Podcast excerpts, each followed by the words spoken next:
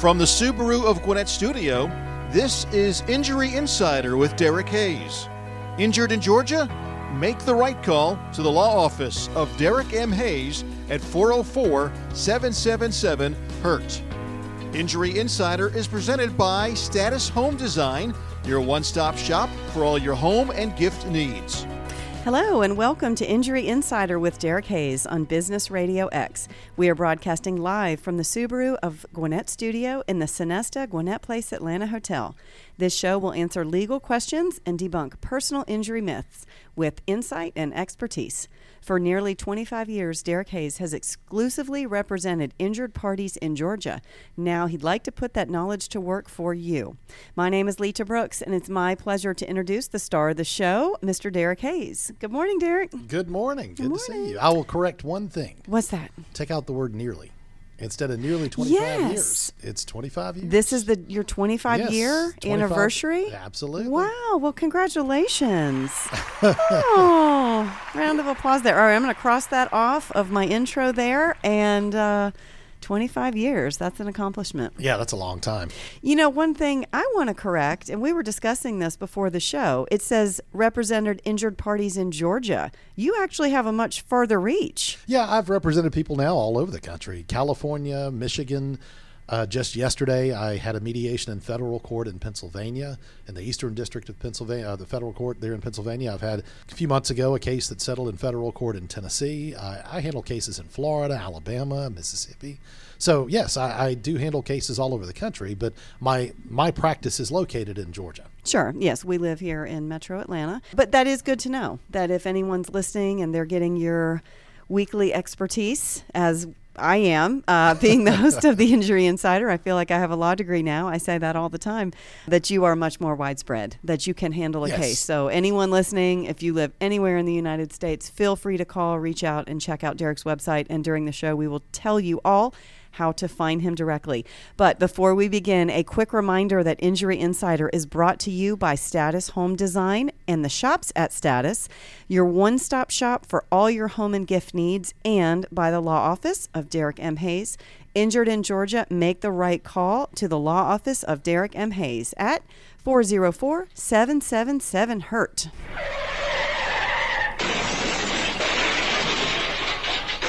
All right. Before we jump into the show, I want to set you up to make a big announcement.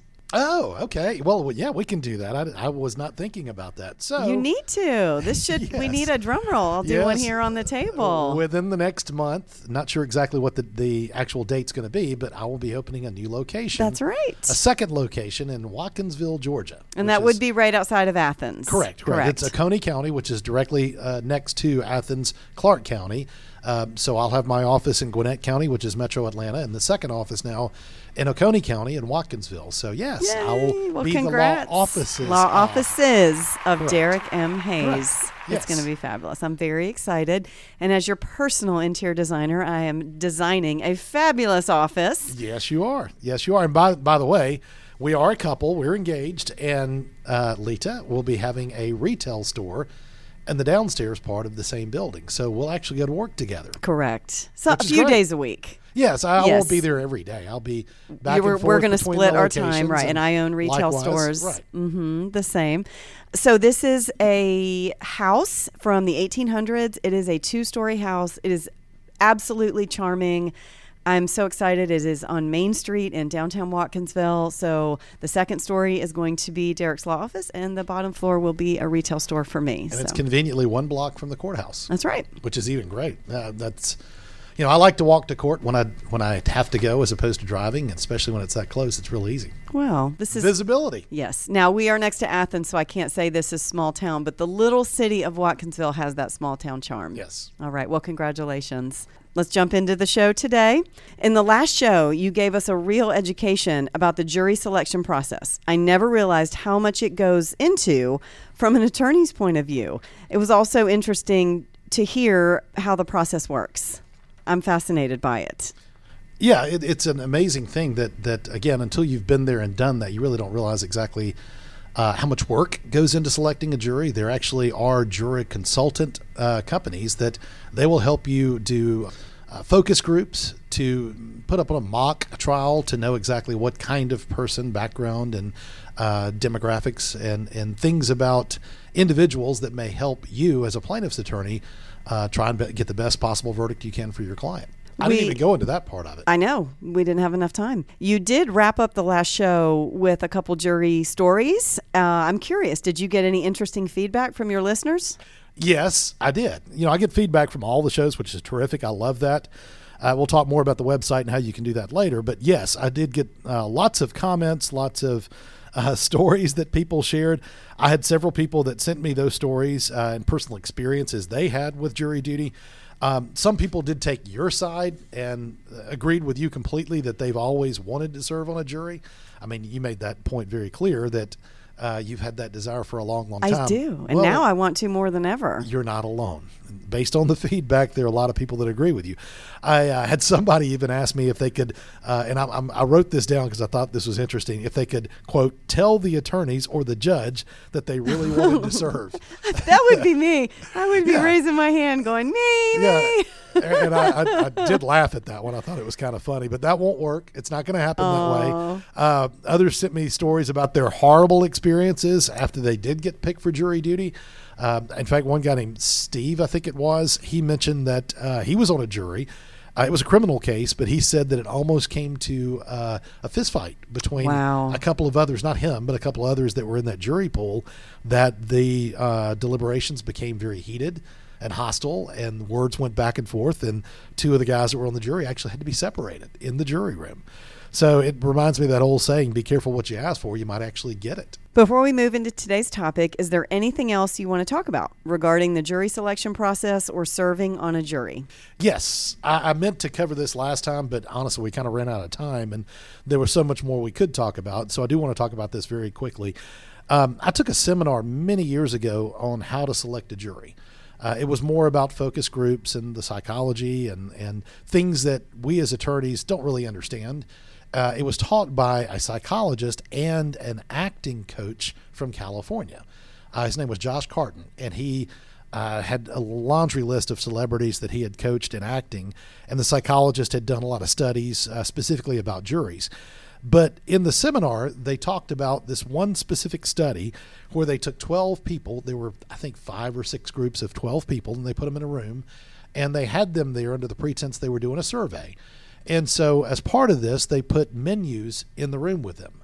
Uh, as an example, a Chinese restaurant, a Mexican restaurant, uh, maybe a, an Italian restaurant, and uh, some American cuisine. And they told them as they started doing their their work, they said, if you all can pick one menu, one of these menus, we will absolutely buy lunch for everybody off that one menu. But if you can't pick one menu, we'll still get whatever you want to. But if it's not going to be from one location, it's going to be multiple, then you're going to need to pay for it. We, we won't be able to provide it. And so the thought was if you give someone a chance to have a free lunch, that they would all come together and say, you know what, let's do Mexican or let's do Italian or let's do American or Chinese, whatever. But in every one of the groups where they did this, they could not agree on one menu to get a free lunch. Every single Wow. group they did this with, they all uh, uh, decided they would much rather pay for their own lunch as opposed to concede, basically, and agree with everyone else to do Chinese. You know, it would be, I don't like that food. It, uh, it tastes bad. I don't like that food. It's spicy. I don't like that kind of food because it doesn't sit well with me. Or there's nothing on that menu I'll eat. I want this. And so, even something as simple as picking a restaurant to get a free meal, groups of 12 people could not do that That's really interesting. so yeah, it's it's difficult to get twelve people to agree on anything. And so, as a plaintiff's attorney, my job, and this is true with all plaintiff's attorneys, my job, and defense attorneys will agree with me, is far more difficult than a defense attorney's job. And the reason why, at least in personal injury cases, it's my job as the one who carries the burden of proof to make all twelve people agree with me, all twelve, and follow my lead and decide to give my client compensation, money, a verdict, and to collectively come back with a verdict, a, you know, a dollar amount that's appropriate for what happened. In the defense attorney's mind, they only have to get one person. That's it. They have to convince one person to deviate from the thought process of everyone else, and with that one person, they can carry, not necessarily carry the win, but they could definitely minimize the amount my client might receive. um, you know, as far as the, the verdict is concerned. So, again, think about that. 12 people will buy your lunch. We will, again, provide whatever you want, but they can't even agree on something as simple as that. I would never have thought about that. It seems like it would be extremely difficult then if you're the plaintiff you are the plaintiff's attorney to convince every single person to find in your client's favor I, I mean that's the point you're making but Yeah. i'm pretty baffled by that because it's a free lunch you're actually giving them something and they won't agree Right, so how, exactly. how much harder does that make your job Exactly. all right well do you have any words of advice for someone that gets picked for jury duty Yes, uh, I say this again as a plaintiff's attorney find in favor of the plaintiff and give them as much money as you possibly can. Whatever dollar amount you come to, double it, triple it, whatever you want to do. But yes, listen. That, that's the first thing. As a juror, your objective is to listen uh, and have an open mind. Uh, hear what the defense attorney has to say, hear what the plaintiff's attorney has to say, listen to the testimony, uh, scrutinize the documents, pay attention to every detail you can. Uh, you'll be given a notepad and pen, so take good notes. Um, some jurors will probably write their grocery list. We need eggs, we need bacon, we need milk, whatever it may be. But don't do that. Take notes. If you hear something that's interesting or you feel like may be very important later on, write it down. Write down what witness said it. Write down uh, exactly what uh, uh, you know you feel like is is necessary to again eventually deliberate with everyone else. Um, don't be afraid to ask questions uh, of the judge. Um, sometimes people get confused with jury instructions, and there's a need to clarify, or uh, it may be that, that somebody's not sure about what the testimony was and they want to have something read back to them in the jury room. Don't be afraid to do that. Uh, that's part of the process. You're allowed to do that. One of the things that we as plaintiffs' attorneys, and I would say defense attorneys probably agree about, um, is the jury instructions, which is where the juries actually hear the case law, the law that applies, the jury instructions that apply to the particular case, they don't hear that until the end, after closing arguments. As a plaintiff's attorney, I would much rather them hear the law to begin with. So, going into the trial, going into the opening statement, going into all the testimony, the cross exams, the direct exams, the documents, uh, everything that's presented in evidence, and then the closing arguments, if they heard the law up front, they would be more clear about what was important and what was not so important. Um, so I wish they would do that, that they would read jury instructions prior to, again, the, the trial even starting. Well, I'm sure you have many more stories from juries that you've had in some of your cases, but I want to switch gears a little bit. Uh, we do have a topic for today, and I'm going to let you introduce it. What do you want to talk about today? Well, since I had a great response uh, discussing jury service, which is the beginning of a trial, I thought I'd move on to the next step in trial, which is opening statements. Okay. Okay? Yeah. Uh, so we're going to discuss opening statements. Have you ever heard the phrase opening arguments? Yes. Okay, a Yes. lot of people say that. That's not true. It's not an opening argument. That's the first mistake a lot of people make. The opening statement cannot be an argument. You're not allowed to argue facts in the opening of a trial. It's an opening statement. An opening statement is basically telling the story. It's telling the jury why they're there. In reality, most good attorneys are going to start their opening statement in the jury selection process. If it's a car wreck claim they're there about, well, the questions are going to basically let the jury know, hey, you're here about a car wreck. If it's a slip and fall case or a dog bite or some other kind of traumatic injury in voir dire, you're going to do a little bit more uh, to, to try and make sure you uh, make that known and let the jury find out up front what you're talking about. So, again, it's not an argument. There are no facts that have come into any kind of uh, testimony because you're talking first. Uh, it's all about laying the foundation, telling the story. All right. Well, what makes an effective opening statement? So if you break it down into to individual parts, you got to start with a theme. A theme could be a key phrase or some words that you use. It, it's the first sentence generally to start your opening statement, uh, and you carry it forward all the way through the trial, through your direct exams, through your cross exams, and then in your closing argument, which is an argument, you're hammering that theme of the case. Uh, you know, taking responsibility, or uh, you know, someone who's tried to avoid. Um, their responsibility in, in what happened in a car wreck, for example. Um, tell the story. The story itself is is why they're there. They're there to hear about what happened. Say your client is John Doe. They're here to their, hear what happened to John Doe. So tell that story. Um, you got to persuasively, but but again, not argument argumentatively, but persuasively, put your facts in order in a sequence that's really important to create a flow, so they can follow it.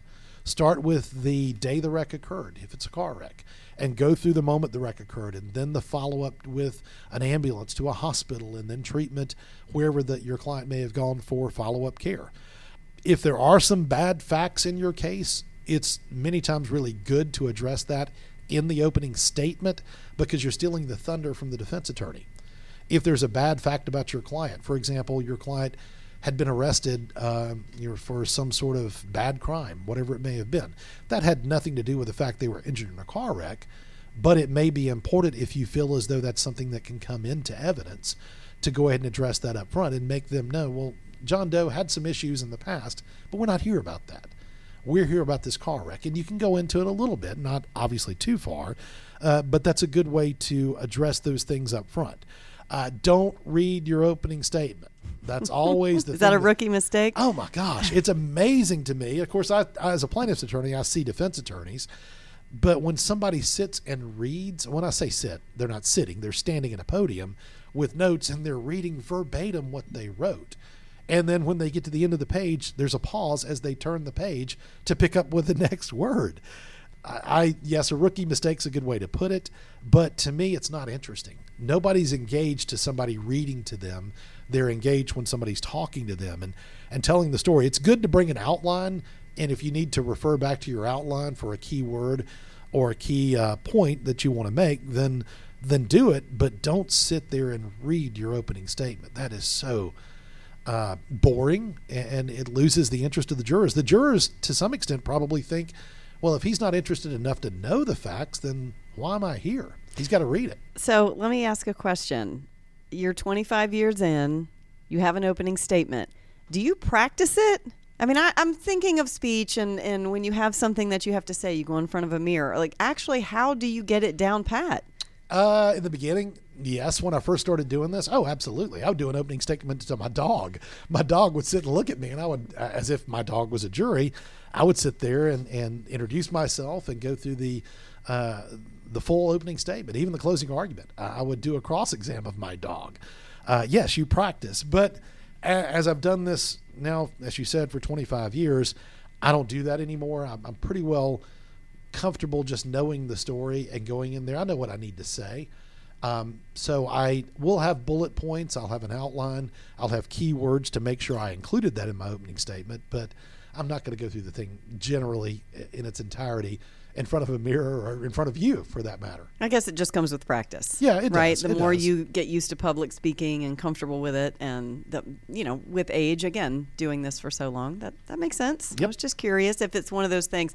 If you always, I don't know, have anxiety about it. I, I don't know. I would think that that would be. Oh, it's so important. Yeah. You've got to nail it. Yeah, and, and thankfully, public speaking has never been a, an issue with me. I've been able to talk to anybody at any time, and however many people it may be. It could be 100 people, or it could be 12 people, it could be six people, it could be two people.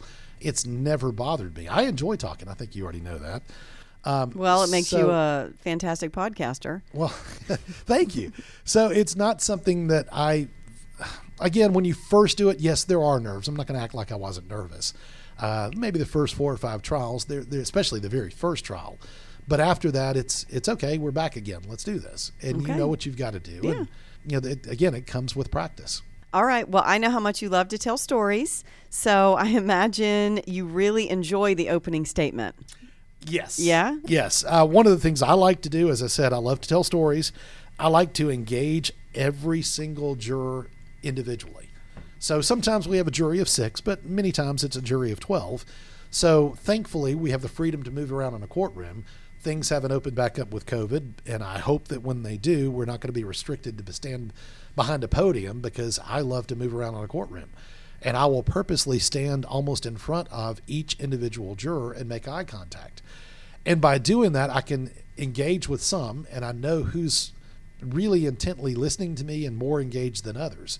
Some jurors, you, you try and make eye contact with them and talk to them, they won't look at you, or it's uncomfortable for them. So I'm not going to stand there and stare at them. But other jurors, when I can really engage, I will. and have that um, you know one-on-one conversation almost with them. The plaintiff gets to go first in opening statements, which is is my favorite part because I will give my opening statement. I'll tell that story, but I'll also purposely pose some things that'll make the defense attorney have to address them in their opening statement. Ooh, so it's almost a curveball, right? Yeah. right. They may come with a very well written, scripted statement they expect to read, but if I pose certain questions in my opening statements and they ignore those questions, then half the jury is probably going to look at them and go, "Wait a minute, you know, Mr. Hayes over here, as the plaintiff's attorney, he threw some things out there and you completely ignored them. Why?" Is it that you can't address them directly, or were you not paying attention, or you so uh, dedicated to this written script you you can't uh, again address those specifics that were brought out? So there are lots of ways to to to again control the courtroom, and I hate to use the word control because technically the courtroom belongs to the judge. I'm simply an invitee in there as someone that is uh, doing my job, but you can take control of the, the jury and try and get them almost immediately to plug in more with you than with the defense attorney. And that's my job. I need to, I want to. So I love going first and I love that engagement individually with, with jurors. All right. Give us an example. Dun dun dun. Put you on the spot. Give an example of how you start your opening statements. there's so many different ways to do that. Um, it depends on the individual attorney, and sometimes it depends on the individual jury. Um, sometimes it depends on the case too. I'll go in and say, uh, "My name is Derek Hayes. I'm here on behalf of the plaintiff John Doe, and it's my pleasure and honor to represent John in a car wreck that occurred on this day at this time at this location." So up front, I'm greeting them, I'm introducing myself, I'm engaging with them like that. Other times, I'll go in and say, It's July 31st at 7 o'clock at night. It's been raining all day. There's standing water, puddles on the roadway, limited visibility, and it's late at night. And um, the defendant, whoever it may be, Jane Doe, is driving without headlights, coming around a curve in a two lane road, and without any warning whatsoever, crosses the center line and hits my client, John Doe, head on um, in the roadway. And, and that way, it's telling that story. Sure. That's like a start. novel. Right. Yeah. Exactly. And so sometimes you'll see jurors get on the edge of their seat listening intently because they want to follow that. And once I've laid that little foundation, I'll say, and I'm here today on behalf of John Doe. My name is Derek Hayes. And I'm going to tell you the rest of that story in a minute. I'm here as the plaintiff's attorney, and this is my responsibility. So let's talk about what happened to John that day. And so that's true to storytelling. That is my favorite way to do it. Mm-hmm. If I had a preference, again, sometimes you have to, to tweak it based on the, the makeup of the jury or some issues in the case, but that's my favorite way to do it. Because if you start with, my name's Derek Hayes, I'm here on behalf of the plaintiff, people are going to listen. But if you start with truly telling a story, it's July 31st, 11 o'clock at night. It's been raining all day. There's I feel like you just put your good radio voice Right. on. Then it's wow. okay, what happened? What happened? Right. They, and and they're waiting for that that story. You know, again, it, it's it's drama. Uh, in fact, I mentioned that that uh, seminar I went to. One of our teachers, our coaches, was a drama teacher, a Oh, an yeah. acting coach, Josh Carden. And so, in doing that seminar, we did basically an acting class. It was a uh, boot camp of acting. We learned hand gestures and body motions and body language and how to, again, tell a story in a very effective way to keep people engaged. You know, when you set a scene, which is kind of what I did in the- example, the second example, the one I like to do, to me, it's more engaging than my name is Derek Hayes and going from there. They expect that. I I think most jurors, if they uh, went in and looked at an attorney, they think they're going to introduce themselves first. But when you start telling that story, it's almost a wow, okay, what's going on? What's happening? I feel like you're giving away some of your trade secrets. Well, a lot of attorneys do it. I mean, it's not it's not uncommon. It's difficult for a defense attorney to do it because I get to start 1st Mm-hmm. So when I pose those questions, especially in my opening statement, I, I kind of bury that in there, but I'll emphasize it in such a way that the jurors will pick up on it. And again, I hope sometimes the defense attorney's not paying attention, and many times they aren't. I act excited and confident all the way through my opening statement. I'm, I'm happy to be here. I'm honored to be here. I have the opportunity to represent John Doe. This guy's a good guy.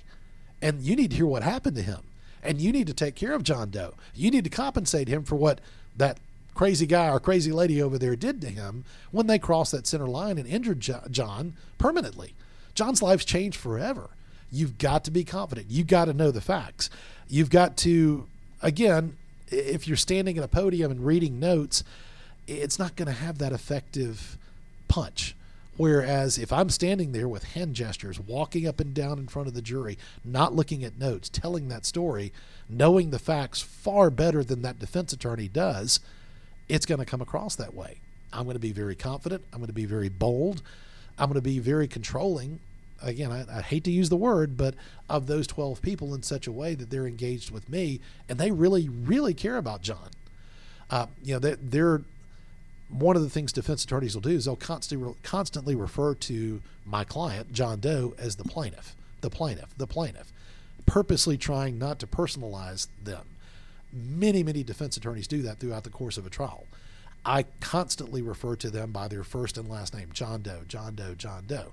And in closing arguments, I'll even make a point. You know, throughout the process, the defense attorney over here is referred to John Doe as the plaintiff, the plaintiff, the plaintiff. John Doe is the plaintiff, but he's more than that. He's a person. And this is what happened to the person. That's when arguments are made. I can't do that in the beginning. Right, right. But I will tell that story. I will say, you're going to hear from Detective Steve Smith. And Detective Smith is going to tell you about the investigation he did and the measurements he took and the location where the wreck occurred. Uh, you're going to hear from Dr. Uh, Jane Smith and she's going to tell you about the diagnosis she came up with after treating John Doe, the tests that were done. So again, it's not argument; it's telling them what they're going to expect to hear. And then sometimes another thing I like to do is is say, um, in fact, jurors, you, you have a pad and a pen in front of you. I want you to write these things down. I'm going to prove to you the following, and hold me to it. I'm going to prove to you that Jane Doe caused this wreck. I'm going to prove to you that John Doe was injured. I'm going to prove to you that John Doe did this and this and this. And so then in closing arguments, I'm going to say, pull that pad back out.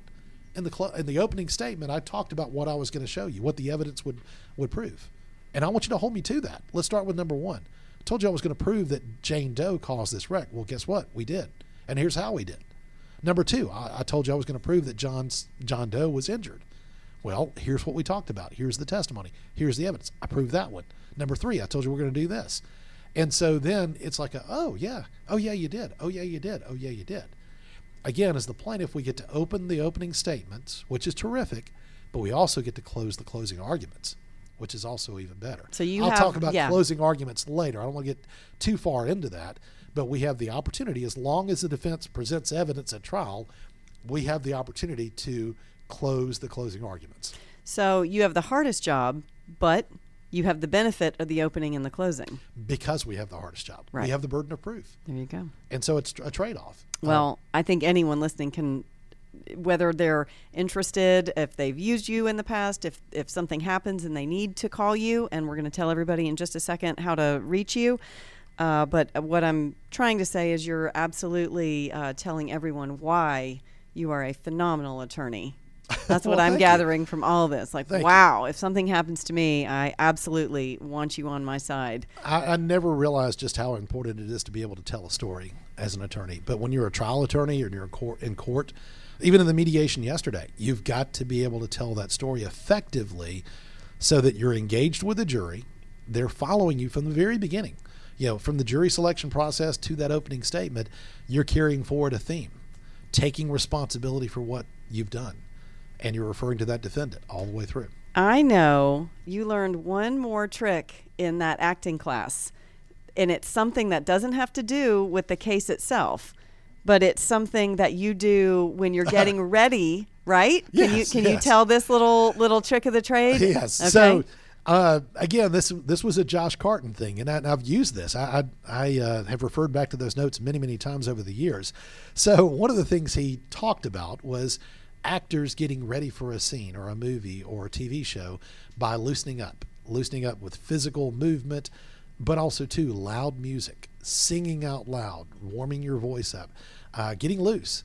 And so when I'm on the way to trial, I, I have the radio cranked up as loud as it can be, and I- am moving around in the car and singing, and and so it wakes you up for sure, but it also too gets you very loose and ready for that moment, so to speak, on the stage in front of that jury to, to tell that story. Which is very interesting for me. You know, I do a lot of meetings, I own multiple businesses, and I'm very quiet. Before I, I had to do something very important yesterday. I didn't have the radio on the whole Yeah. hour. Yeah. But I'm, it, it, but again, it's maybe I should have. I really like that as a as a tip. Well, as a it, trick, it gets you going. You know? I mean, yeah. the energy's there because the music will get you energized and, and, and kind of pumped up, so to speak. That's you know, neat. athletes in, in professional sports, college sports, high school sports. sure.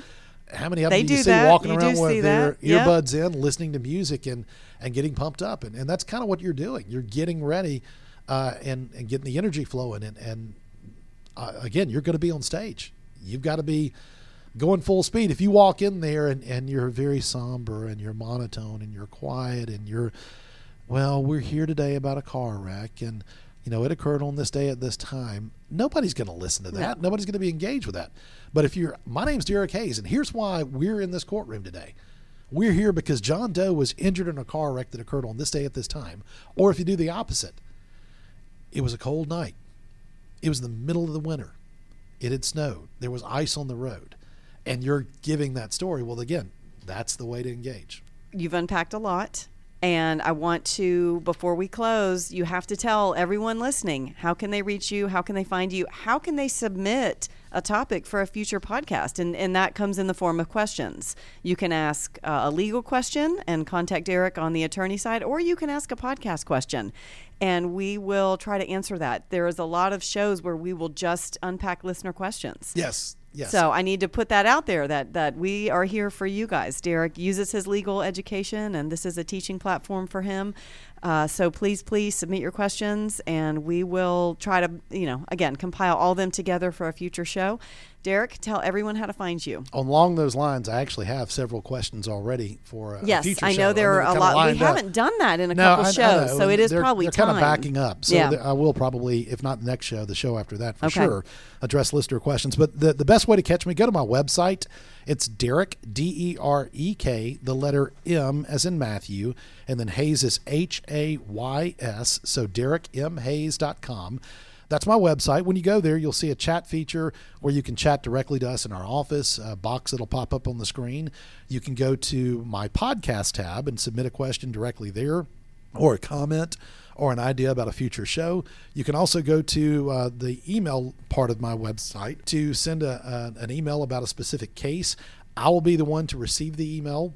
I'll be the one to respond directly to you.